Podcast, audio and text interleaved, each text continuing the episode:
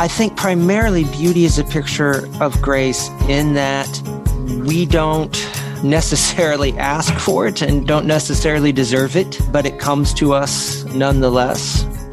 Welcome to the Habit Podcast, conversations with writers about writing. I'm Jonathan Rogers, your host. Benjamin Myers is a literature professor at Oklahoma Baptist University. He's also former poet laureate of Oklahoma and the author of three books of poetry. His most recent book, A Poetics of Orthodoxy, is not a book of poetry, but a book about poetry. In it, he makes the case that Christian orthodoxy provides a reality based way of knowing what kinds of poetry most resonate with human experience. All right, Benjamin Myers, thank you so much for being on the Habit Podcast. Thank you. It's my pleasure to be here. I'm a listener and fan. Oh, good. Well, okay. I have to, I have to start here, and that is you. Uh, I guess not are, but were the poet laureate of Oklahoma. Yes. When I was little, the title poet laureate just sounded like the most glamorous job title I'd ever heard in my whole life. Um, what are the uh, what are the rights and privileges and responsibilities of a poet of a state poet laureate? Sure. Well, to take a little bit of the glamour off, uh, when, when, when, I got the appointment, I was explaining what a poet laureate is to my then uh, small children. And I, I, was talking about the, the laurel wreath that they, mm-hmm. they placed on the head of the sort of chief poet of the, of the mm-hmm. city.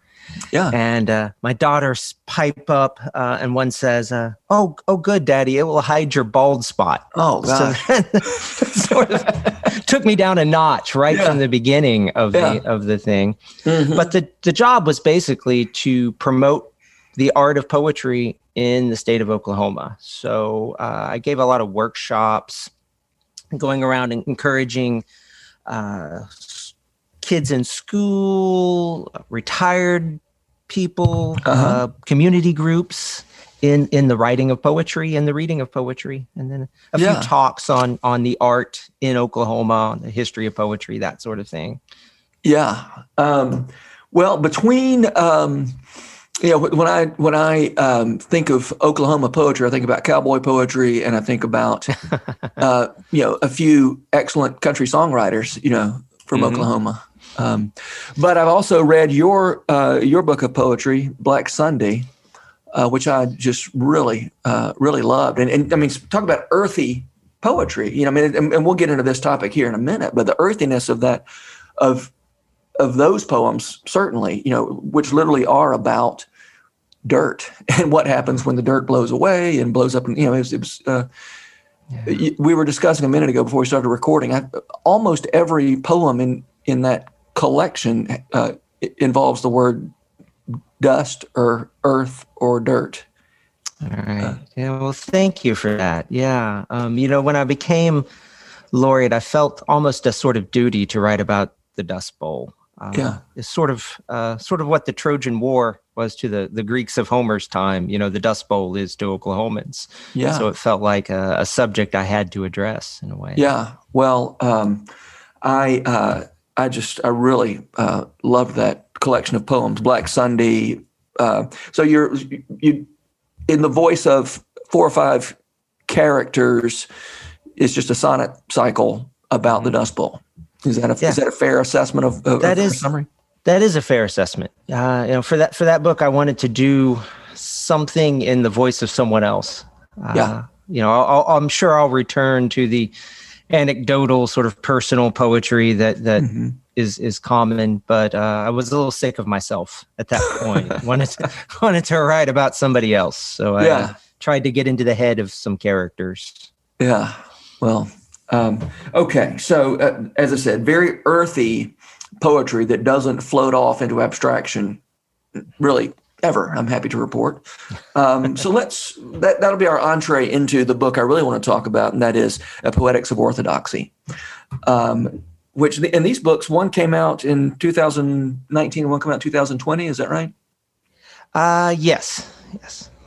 Um, and so, Poetics of Orthodoxy. Um, can you just give like when people ask you what this book is about, what do you what do you tell them?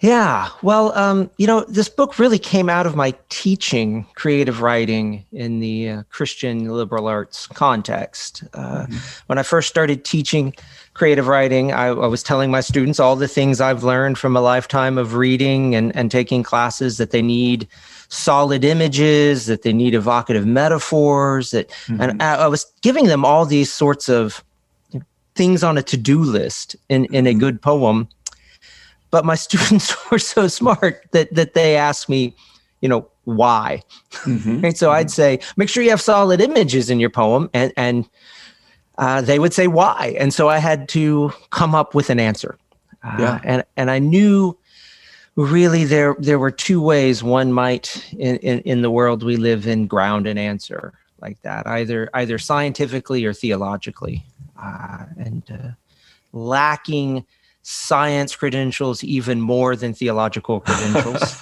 and uh, and and believing that ultimate things are are first things um, yeah. i i grounded it in theology and so it's my my attempt to answer theologically the question what makes a good poem good so, uh, and I'm going to I'm going to quote from you here. You say, "I argue for orthodoxy not as an arbitrary standard for poetic achievement, but as a reality based way of knowing what kinds of poetry, what poetic characteristics most resonate with true human experience. Yeah. Um, reality based, uh, that, that phrase jumped out at me reality based way of knowing what resonates. Yeah. yeah. My, my idea was that, uh, my thought was that orthodoxy, basic Christian truth tells us, we might say, the way it is. Mm-hmm. This is the world we live in. This is what a human being is. This is what a human being is in relation to God. Mm-hmm. Uh, this is what to expect from human life. Uh, all those aspects of, of the, the basic biblical doctrine. And so, what resonates with us artistically uh, should resonate with that biblical doctrine that uh, who who we are is revealed uh, to a great extent to us through through Scripture, mm-hmm. and that the the art that speaks to us um, will speak to us in those terms. Yeah. So your remarks here remind me of of uh, uh, Dorothy Sayers, um, the Mind of the Maker. You know, she she's reflecting on Aristotle and Aristotle's poetics, and and she says in essence, it's not that he's making up these arbitrary rules that that people need to follow. It's that he has observed what works and what doesn't work. Yeah, that that's exactly right. Uh, it's it's experience based. Yeah, which, which, is really the way I knew most of this first. I I, I knew right. I loved a poem with uh, a solid image. I knew I loved a good evocative metaphor. Mm-hmm. Uh, and then the question was just sort of to work backwards from there to figure out why. Why does yeah. it appeal so much? Right.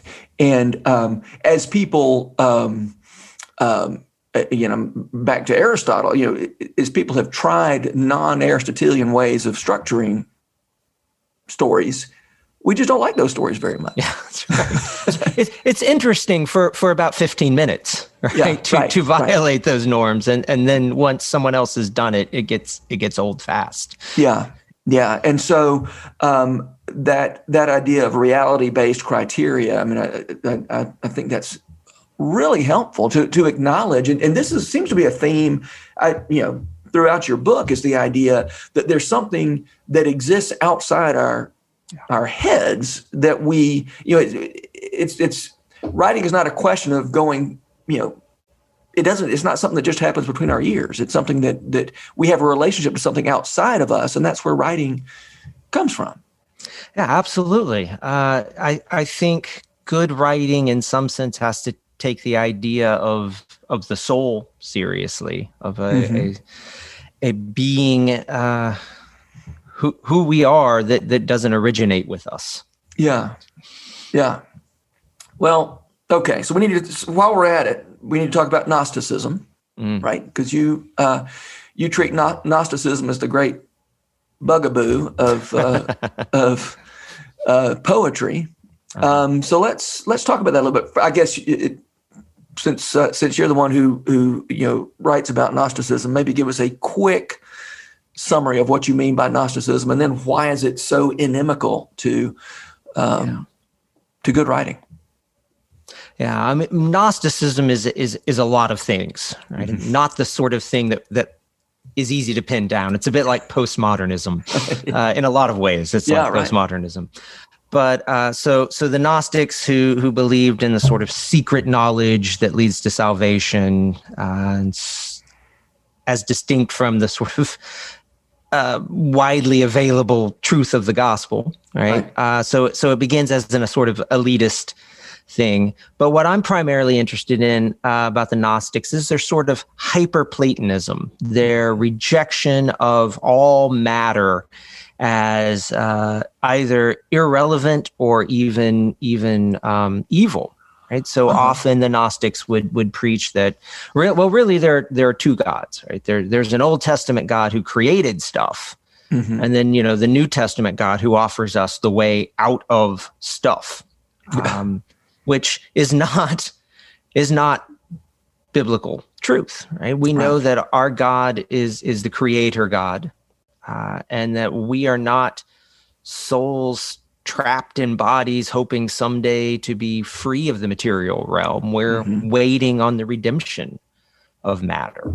Yeah. And so that's that gnostic attitude that really only the quote unquote spiritual matters and the physical is irrelevant at best and and bad at worst that that's bad for poetry because no poem can really resonate with us that doesn't meet us in the physical world you know? Um, we want to we want to write about abstractions uh, sometimes big things like love or or hope or or um, sadness, but we've only mm. ever had those feelings within our bodies, right? We've been mm-hmm. loved somewhere, we've been sad somewhere.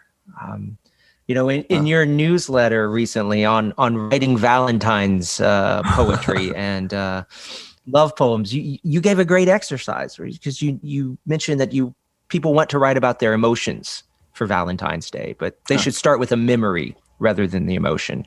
And yeah. I, I, thought that was great advice uh, because, you know, you can't really get at a feeling the direct way, right? We we yeah. experience our feelings as soul body combinations. Yeah, yeah, that gets to something you, you said in in uh, Poetics of Orthodoxy that um, that embodiment. You know, the, the fact that we that we experience everything we experience in our bodies, that explains why imagery is more emotional than emotional talk. Exactly. Yeah. Um, a lot of that rooted in uh, the Imagist poets, sort of emphasizing that. And of course, long, long before them, the, the Eastern tradition of the Tang dynasty poets in China and, and haiku in Japan sort of intuited that truth as well. The yeah. William yeah. Carlos Williams' great line about no ideas but in things uh, yeah. speaks to that. Yeah, we don't have. Uh, uh, I mean, it's, it's I, have got this sort of uh, have mixed feelings about this because obviously the fact we we are capable of thinking in abstractions in a mm-hmm. way that monkeys and dogs and even babies aren't mm-hmm. able to think abstractly. And so, you know, I, I, there's no, um, uh, I, I, think part of the image of God in us is the ability to to handle abstractions. Yes. And yet, you know, uh, as a poet, as a fiction writer, in, in some ways, we are giving up the the right to to speak directly of abstractions and and and say, um, I'm my job right now is to you know bring those abstractions down to earth rather than to to talk about them directly. Yeah, I think that's right. Uh, you know, abstractions are important, and, and I in our liberal arts uh, education where I teach, I teach a lot of philosophy as as well, and and happily deal in inst- abstractions when doing so but the the task of mm-hmm. the the artist i think is is different uh, and and i think it's important to understand it's not really an abandonment of these abstract concepts, but mm-hmm. but an attempt to to embody them, right? So yeah. we don't want to run in the uh, opposite direction of of the Gnostics and go too far, right? So so in Oklahoma, you know, we might say there's there's a ditch on either side of the road there, uh, and you want to go down that that middle of of ideas in things when, right. when writing. Yeah, and and to acknowledge and, and to to uh, deal with the truth that that ideas well as you said as as, as William Carlos Williams says no no ideas but in things um, you in getting at ideas by way of things and or you know Flannery O'Connor talks about staying on the surface right mm-hmm. it, it is incumbent on the fiction writer to stay on the surface which yeah. seems so counterintuitive um, but the surfaces are, are what we have to work with as fiction writers, as poets.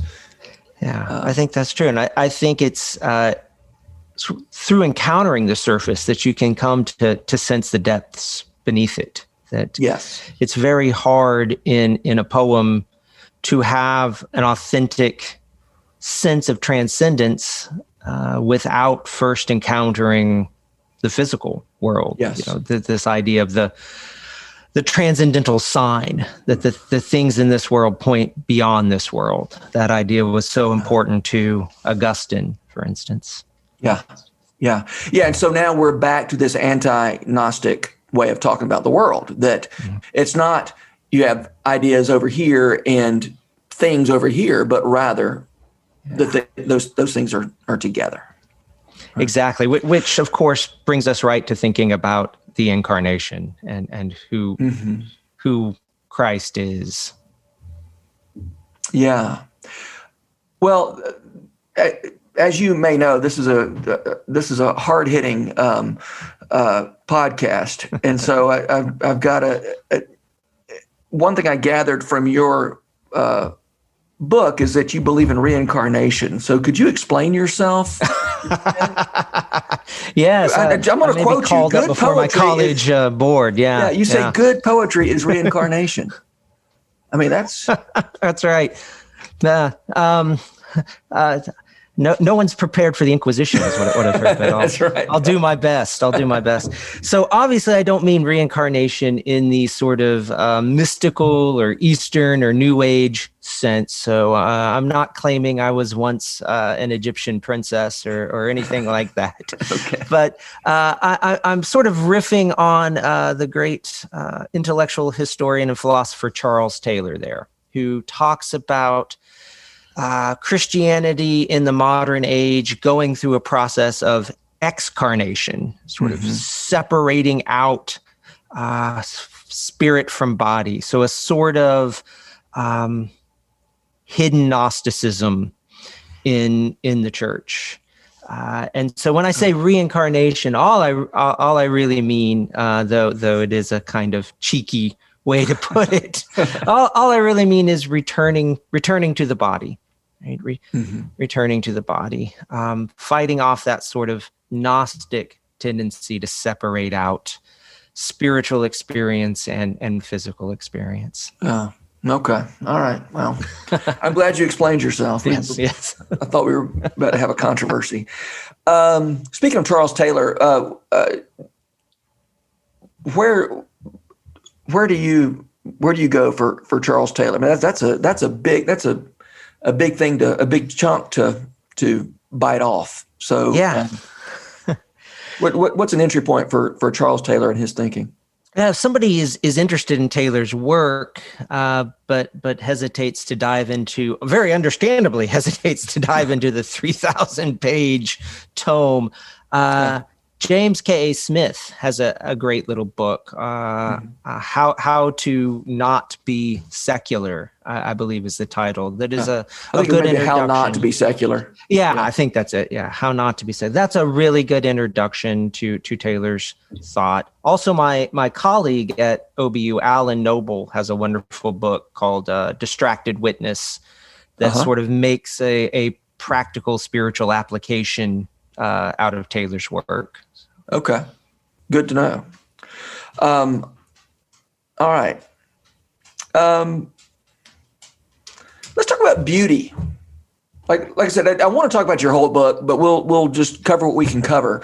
Um, and so you talk about the idea that beauty is a picture of grace. Um, I want to hear more about that.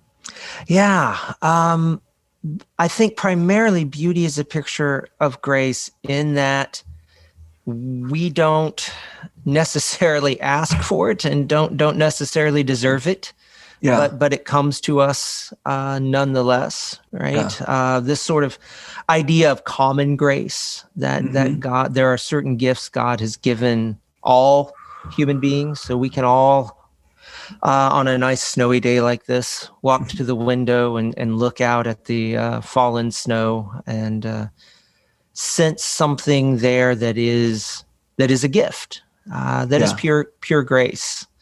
Yeah, uh, I think unfortunately, beauty is also like grace in that we can grow resistant to it. We can grow um, hesitant or indifferent to yeah. to receive the gift. Yeah. Well, you know, I, I, now I can't remember where I read this, but but of the big three, you know, truth, goodness, and beauty. Um, truth and goodness are things we strive after. You know yeah. that, that they're they're out there that we that we go after, and then but beauty is something that that comes to us. Um, does and that and that that may not be I, may be overstating the case right because there are certainly ways that that truth and goodness come to us too but but nobody is uh, you know the way we think about beauty and, and i think one way that it, that it feels so much like grace is um, it's it, it's outside of us and it comes it comes to us um, and we respond to it um, and there's there's nothing to do but respond to it I don't know. Yeah. Again, I, I, may be overstating the case, and in, a, a, a, more properly philosophical approach to this, you know, I, I, may be wrong, but but that seems interesting to me that that when, when you think about truth, you're telling you know the, the idea is I go after truth, and when it comes to goodness, I need to be good. Mm. Um, but when it comes to beauty, um, that's not a matter of something that I have to then go. You know, I have to become more beautiful. It's it's it's really about that coming to me. I think that I think that's a, a, great insight. Yeah, I mean there there have been those times when truth has knocked me on the head, or, or goodness has has come along and and and ambushed me in some sense. But but far more often, I have found those are things that need to be sought out. Whereas beauty is there, and I think yeah. that's why so many in the church historically, and I think uh, there's a return to this uh, in some parts of the church today have seen that beauty can be an entryway to truth and goodness, yeah. that there's a kind of apologetics of beauty. Um, mm-hmm. You know that that we shouldn't be afraid to let beauty woo us for truth and goodness. Yeah. Um, and I think especially interesting, and, and you touched on this in your book, is this idea that yes, yes, we there's a subjective I mean, more or less by definition, there's a subjective aspect to beauty. I, I respond to that. I have feelings about beauty, um, and yet it is a response to something that's outside me. So it's it, you know to say that beauty is in the eye of the beholder is is um, in one sense okay, sure, because it's, it is my eyeballs that that that receive the beauty, and I re, I do respond to it, but it's outside me. Um, yeah and there's it's this this dance between the objective and the subjective that feels like a very relevant um, uh, truth or, or analogy or, or, something to to much bigger things than than well to, it's like it's like it's a secret to the universe or something this connection between the subjective and the objective in beauty yeah. Yeah, I think I think that's wonderful. Uh, um, you know, I, I think of beauty again in that Christian Platonic uh, sense of the transcendental. So it's not just that God makes beautiful things, it's that ultimately God is beauty. Uh, mm-hmm. and so all beauty we encounter in the earth uh, is a reflection of Him. And so, mm-hmm. in, in that sense, it can't be any more subjective than truth. Um, so often when we talk about the subjective nature of beauty, we're really just sort of talking about preferences within beauty. So, for instance, you know, we know uh, some people like astronomy and some people like, uh, let's say, geology. Mm-hmm. Doesn't make astronomy truer for one person and ge- geology truer for another person. There's just a preference there. So, so maybe you really f- enjoy encountering beauty in Bach, and I really enjoy encountering beauty in in Dante. Mm-hmm. Um, that doesn't mean that there's not real beauty in both of those artists. Mm-hmm. Uh, it just means we're responding to the beauty that is there in a slightly different way. Um, yeah, yeah, yeah. So uh, I, I think you're right. That sort of dance of the the subjective reception to the the objective reality is is a good way to think about it. Yeah, yeah. I mean, I think in um, um, in all, I mean, you know, for for me, it's I'm always thinking about writing, and um, but for all art forms, I, I think it's so important that that we sort of acknowledge. I mean, well, you wrote about the Dust Bowl, and mm-hmm. and and you there were some facts out there that you didn't invent about the Dust Bowl, and yet every one of those poems is about a the subjective experience of those facts. Right. And so there isn't any that those poems couldn't have happened without the objective facts of the Dust Bowl, and they also couldn't have happened without the subjective experience of those objective facts. Um, and so, um, so we can we can talk about you know being subjective without being in fear of floating off into you know moral relativism or whatever. That's right. That's right. It's a, it's it's a personal encounter, but it's an, a personal encounter with reality, uh, and and that's really yeah, where well, art yes, happens. That's it. Yeah. yeah, love it. A personal encounter with reality. I I uh, I'm going to write that down right now. Give me a second. I'm writing this down. Uh, so, as, as a college teacher, I'm not used to people actually taking notes. So you're you're you're throwing me off. yeah, yeah, right. I had to wake up this 8 a.m. class. Um, I'm not sure which. Okay, so the other thing I want to talk about beauty. It, you talk about this this idea that men, in particular, are reluctant to say too much about beauty. Um, because, um, well, I, I, mean, I don't know if this is relevant to say it's, it's men or not, but but beauty makes us aware of something small in us, and um, and there's there's something about vulnerability related to our encounter with beauty. So, can you tell me more about that? Yeah, I, I think that, that sense of smallness, in one sense, is is an entirely correct reaction because w- when we encounter mm-hmm. beauty, again, it's it's pointing us to its source in the infinite God. So we ought to mm-hmm. feel our finiteness in the uh, mm-hmm. presence of mm-hmm. beauty. Uh, the problem comes in when when we just can't accept that, uh, particularly in our post romantic and post modern sort of mindset, we don't like to think of ourselves as limited. And of course, yeah. we probably never have. I mean, you can find plenty of examples in the ancient world of human beings not accepting their, their finitude. But we are particularly bad at this sort of uh, accepting our, our limitations. And beauty shows us a, a glimpse of the infinite, which, which yeah. Points toward our own finitude. And we, we can either respond to that with um, gratitude yeah. or with kind of uh, fear and rebellion. And, and I, I'm afraid sometimes that the general sort of psychological culture we live in is more encouraging of fear and rebellion than it is of, of gratitude when we encounter mm. the infinite. Yeah, yeah. Um, what's the, what's the term uh, the the sublime the idea mm-hmm. that that as we you know we, we come face to face with things that are that are both beautiful and a little terrifying that's right you know, a big yeah. waterfall or a big mountain or something um, and the the I will say the the mountains you know sort of the in the in the east don't strike me as especially terrifying but I've, I've been you know when I, I've been out west and sort of uh, find myself at the bottom of a of a mountain, I, I, I see what the idea of the, of the, sublime. It really is a little terrifying to feel so small. yeah. in front of you know an enormous mountain or a waterfall or, or whatever.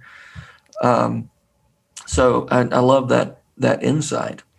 Um, okay, we're we're getting close to the end of our time, but but we got to talk about diction. Mm-hmm. Uh, I mean, your chapter on diction, you're really speaking my love language there, um, and and you you say you, talk about this idea of language using the importance of using language that that we own or maybe language that we belong to. Mm-hmm.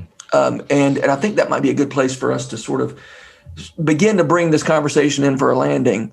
Um, uh, so with you it, it you're interested in anglo-saxon as as opposed to to latinate diction. Mm-hmm. Maybe we won't get into that just for, for time's sake, although that's one of my interests. Mm-hmm. Um, but tell me about this idea of of using language that that we own or language yeah. that that we belong to. Yeah, uh, you know the the whole goal again is to sort of have that encounter with with reality, and I so I think those words that are part of our uh, deeper emotional life and, and of our first sort of fundamental reality encounter with reality those words yeah. we pick up when we're when we're small when we're children yeah. often have that kind of impact whereas the the fancier the more the more latinate words mm-hmm. uh, don't and you know it's not that i have anything i i actually teaching a class right now on on uh, Roman literature, where uh-huh. my son is learning Latin downstairs as we speak. So it's nothing against Latin, yeah. but uh, as as an artist, um, we want a, a, kind of primary relationship with words that brings us closer to a relationship with with the world. Yeah, right. The goal being to kind of bridge that maybe unbridgeable gap between word and thing. And so I think one of the examples I use in in the uh, book is wood uh, and woods versus forest or or the Latin adjective sylvan. Um, yeah, you know, when you go to the woods, you see wood, uh, and yeah. and so that word is is closer to the physical world and has a kind of built-in image almost. Yeah.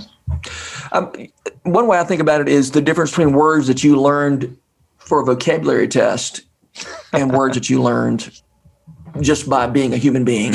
you know? Yeah, that's right. And so right. the, all those Latinate words, you know, Roman people learned those not on a vocabulary test, but they they learned it because it was their words.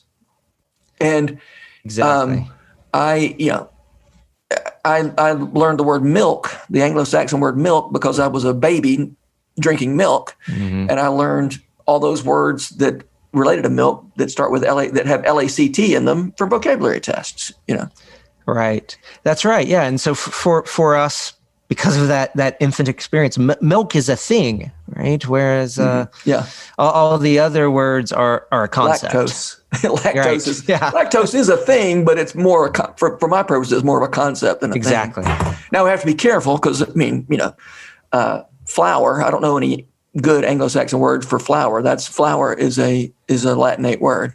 That's right. Yeah, uh, and and and a lot of those Latinate words, you know, do come to us directly, and so so the the Anglo-Saxon Latin division, which I pick up from George Orwell, mm-hmm. it yeah. is more a kind of schematic than it right. is a. Uh, yeah. uh, a rule. I'm not, as I said in the book, I'm not trying to establish some equivalency of the King James only for for, yeah. for Anglo-Saxon diction. You know. Yeah, right. Speaking of King James, if you start counting how many Latinate words are in King James, it's amazing how few.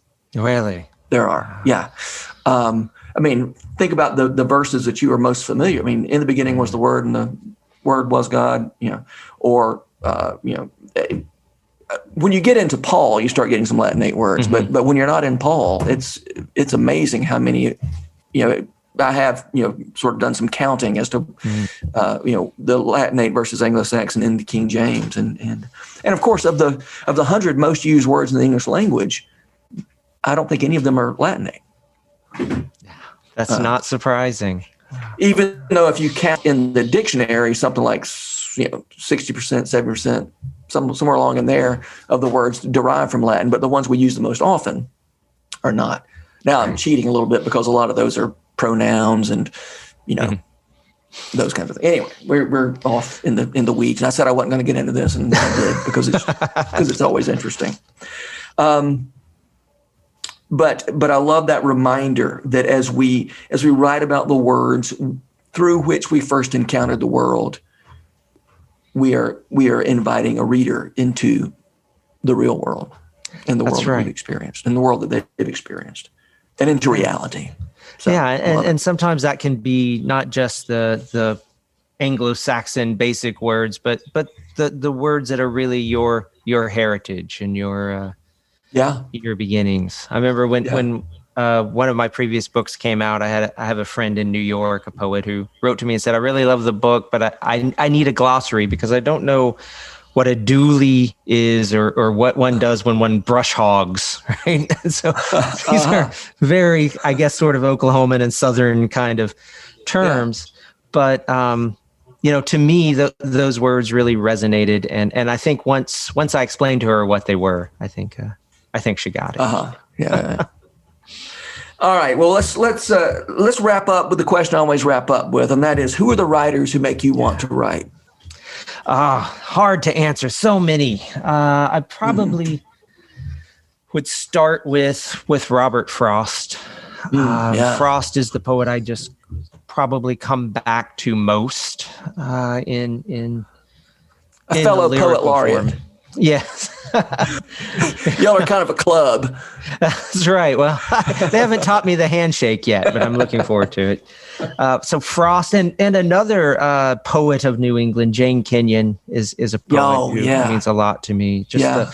the, the, the meditative, uh, quiet, uh, wise nature of, yeah, of her poetry. Her. Yeah.